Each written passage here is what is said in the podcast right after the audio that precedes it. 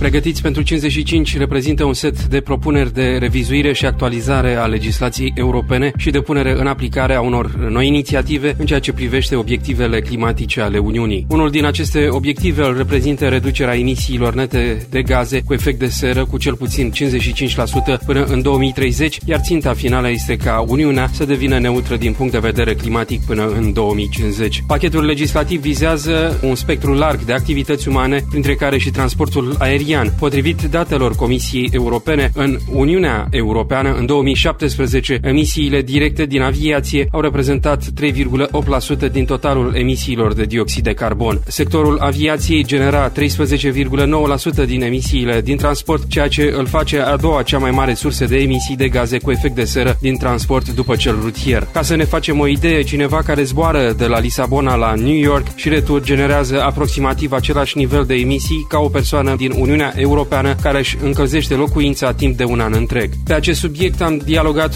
cu Marian Jean Marinescu, eurodeputat al grupului Partidului Popular European, membru în Comisia pentru Transport și Turism și în cea pentru Mediu, Sănătate Publică și Siguranță Alimentară. Discuția a plecat de la inovațiile tehnologice în aviație și de la creșterea conectivității pe care a adus-o în ultimii ani transportul aerian în Uniunea Europeană în transportul aerian, progresul tehnologic în ultimii 20-25 de ani a fost foarte mare. Deci și poluarea unui motor de aviație a scăzut considerabil, mai mult de 30% în această perioadă. Prin uh, contribuția și a Uniunii, pentru că există o întreprindere mixtă numită Clean Sky, care s-a ocupat de mișorarea poluării în aviație și cu rezultate concrete în practică, nu numai pentru motoare, dar și pentru avion în general. A crescut poluarea pe transportul aerian pentru că în ultimii 20 de ani a crescut foarte mult mobilitatea, cetățenii Uniunii și-au permis să se deplaseze, s-au înființat acele companii low cost care au permis un preț mai mic pentru bilete și s-a realizat o conectivitate foarte mare între regiuni, lucru foarte benefic pentru economie și pentru cetățeni în general. Cu siguranță sunt mai multe abordări legislative legate de transportul aerian. Una dintre ele ține de certificatele pentru emisii. Transportul aerian este inclus în măsurile de mișorare a emisiilor de mai bine de 10 ani. Există o schemă de comerț cu certificate, există certificate emise, un certificat pentru fiecare tonă de CO2 emisă de orice instalație, inclusiv de un avion. Transportul aerian a fost inclus în această schemă numai cu zborurile intra-europene și 15% se cumpără și pentru a micșora pericolul de a pierde competitivitatea, de a pierde în competiție cu celelalte companii aeriene din afara Uniunii, restul certificatelor se primesc uh, gratis. Se vor cumpăra toate certificatele și nu progresiv în patru ani, cum a propus Comisia, din păcate se va face mult mai rapid. Numai în doi ani toate certificatele vor fi introduse pe piață și, de altă parte, în schema cu certificate, există o mișorare graduală a certificatelor de pe piață. Asta înseamnă mișorarea emisiilor, pentru că dacă nu ai certificate să cumperi, nu zbori. Ce nu e întotdeauna cel mai bine, pentru că se va mișora mobilitatea foarte mult. Mișorarea mobilității nu va fi un lucru bun. Să sperăm însă că producția de combustibil alternativ va lua avânt, având în vedere aceste limite impuse, obligatorii, s-ar putea ca investitorii să fie interesați și să, să producă mai mult. Cu siguranță putem adăuga o altă propunere legislativă și care să fie legată de ce combustibili pot fi folosiți pentru uh, transportul aerian. Cealaltă propunere este refuel, adică o remodelare a alimentării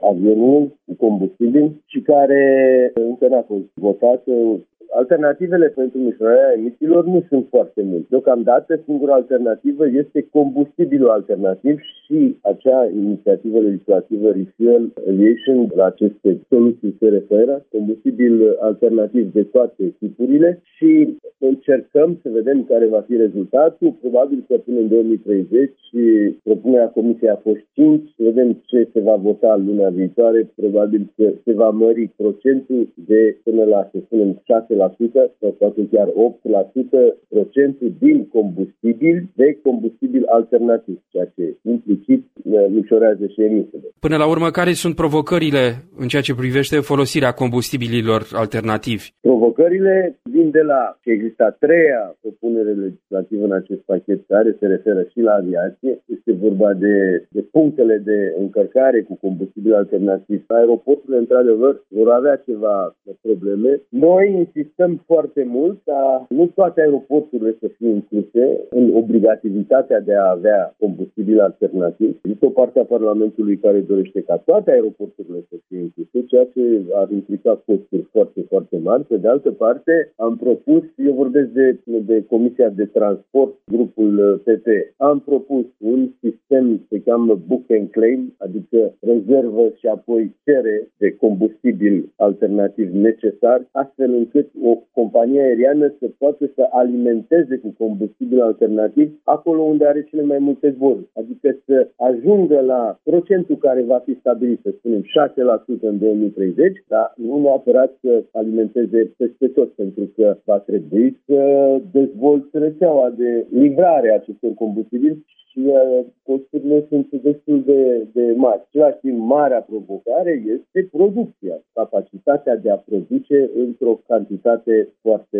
mare. Ce părere aveți? Credeți că se va ajunge la situația în care biletele vor fi achiziționate în funcție de volumul de emisii pe care îl generează un avion? O să ajungem și la această situație. Este o propunere făcută de Agenția de Siguranță în Aviație de etichetare a avioanelor și probabil că vom ajunge să există o astfel de etichetă, la fel cum e și pe mașina de spălat sau pe casnice. Probabil că va influența mult, adică va, va cumva împinge operatorii să schimbe flota, pentru că și schimbarea flotei de avioane este un mijloc de a reduce emisiile, dar costă foarte mult pentru că avioanele noi, ultimul tip de Airbus, prin formă, prin forma aripii și, bineînțeles, cu motoarele noi, zboară cu mult mai puține emisii. Deci se va ajunge și la această situație. Toate aceste măsuri nu vor face din transportul aerian un lux pentru marea majoritate a persoanelor care vor dori să călătorească? Să sperăm că nu ajungem în această situație. După opinia mea, este opinie personală, prețurile la transportul aerian vor crește. Probabil imediat după ce vor fi aprobate aceste uh, regulamente. Este evident pentru că combustibili alternativi sunt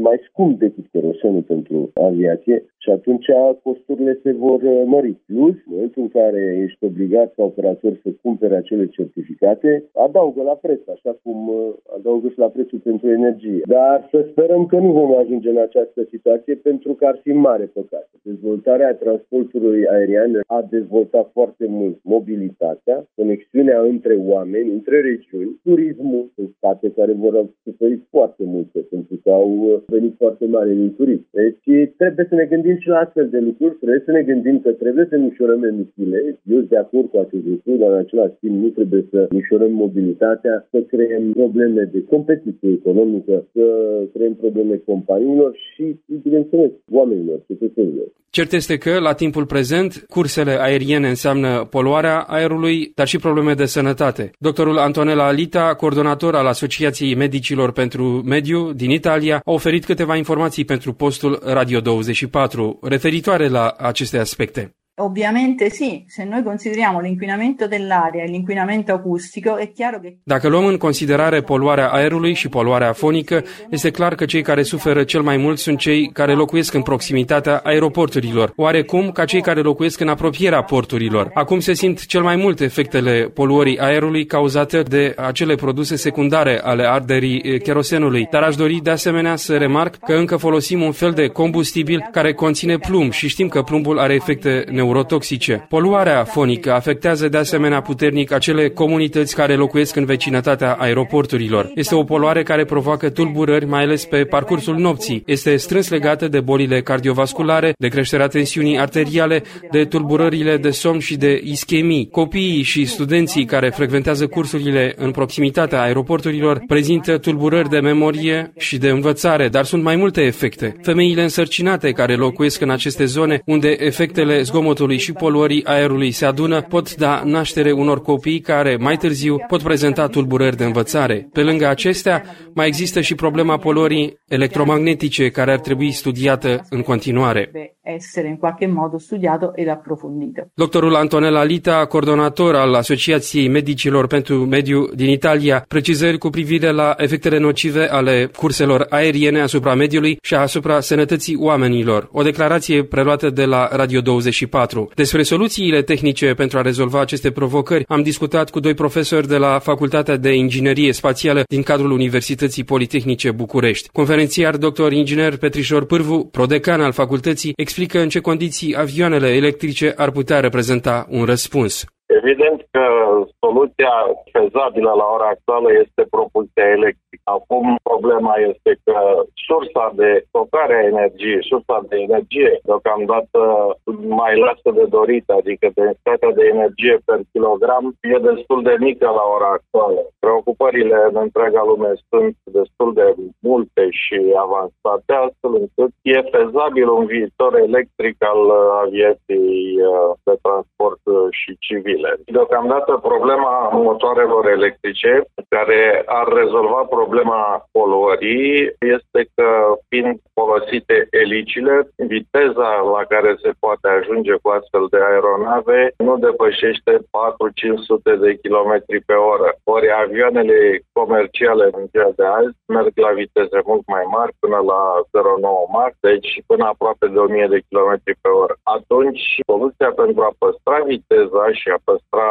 economicitatea transportului aerian de pasageri și mărfuri. Este să se folosească în continuare motoarele termice, căutându-se combustibili fosili sau combustibili alternativi, cum este mult lăudatul ulei de soia, ulei de rapiță, ulei de floarea soarelui, care este folosit deja, de exemplu, în Brazilia, ca aditiv la combustibilul convențional. Deci o parte din uh, combustibil nu mai este kerosen de aviație, ci este un astfel de ulei special rafinat pentru folosirea în motoare termice. Dar problema poluării nu este rezolvată de astfel de combustibil. Rezolvarea definitivă a problemei poluării poate fi făcută doar cu motoarele electrice sau electric hibride. Conferențiar dr. inginer Petrișor Pârvu, prodecan al Facultății de Inginerie Aerospațială de la București. Despre avioanele ce ar putea fi propulsate cu hidrogen a oferit clarificări profesorul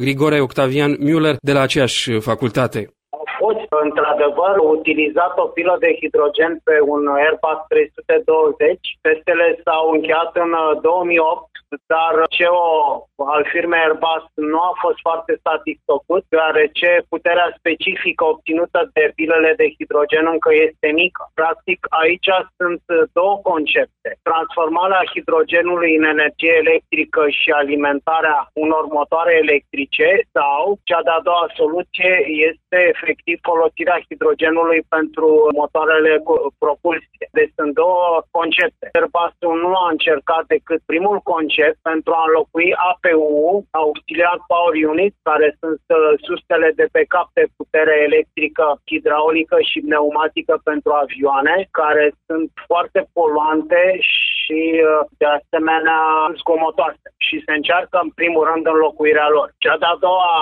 categorie, folosirea hidrogenului pentru propulsie, încă nu a fost uh, încercată de Airbus și aici este problema cu stocarea în condiții optime a hidrogenului. Trebuie să ținem cont că hidrogenul are un mare dezavantaj.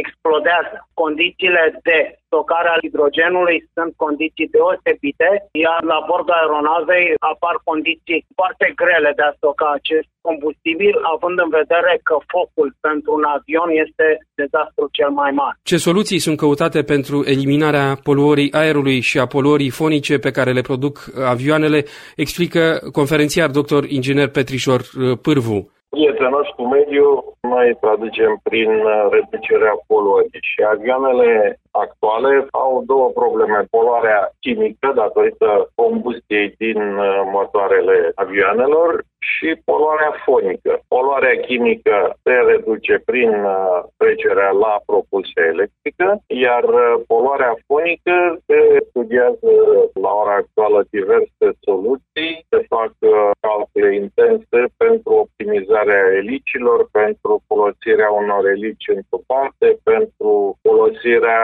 unor sisteme de propulsie distribuite, adică în loc de un singur motor cu elice mare, mai multe motoare cu elici mai mici și așa mai departe. Deci se fac studii intense în acest domeniu, dar încă nu există o soluție general acceptată. Și totuși găsirea unor soluții este obiectivul pe care și l-a propus Comisia Europeană odată cu lansarea la sfârșitul lunii iunie a Alianței pentru Aviația cu emisii zero. Este vorba în fapt despre o invitație adresată membrilor comunității aviatice ca să își unească forțele în vederea pregătirii pentru apariția aeronavelor cu emisii zero. Alianța urmărește să pregătească ecosistemul aviatic pentru punerea în funcțiune a aeronavelor cu hidrogen și a celor electrice pentru a se asigura că transportul aerian contribuie la obiectivul de neutralitate climatică al Europei pentru anul 2050. Membrii alianței vor analiza aspecte precum cerințele în materie de combustibil și infrastructură aeroportoară ale aeronavelor cu hidrogen și electrice,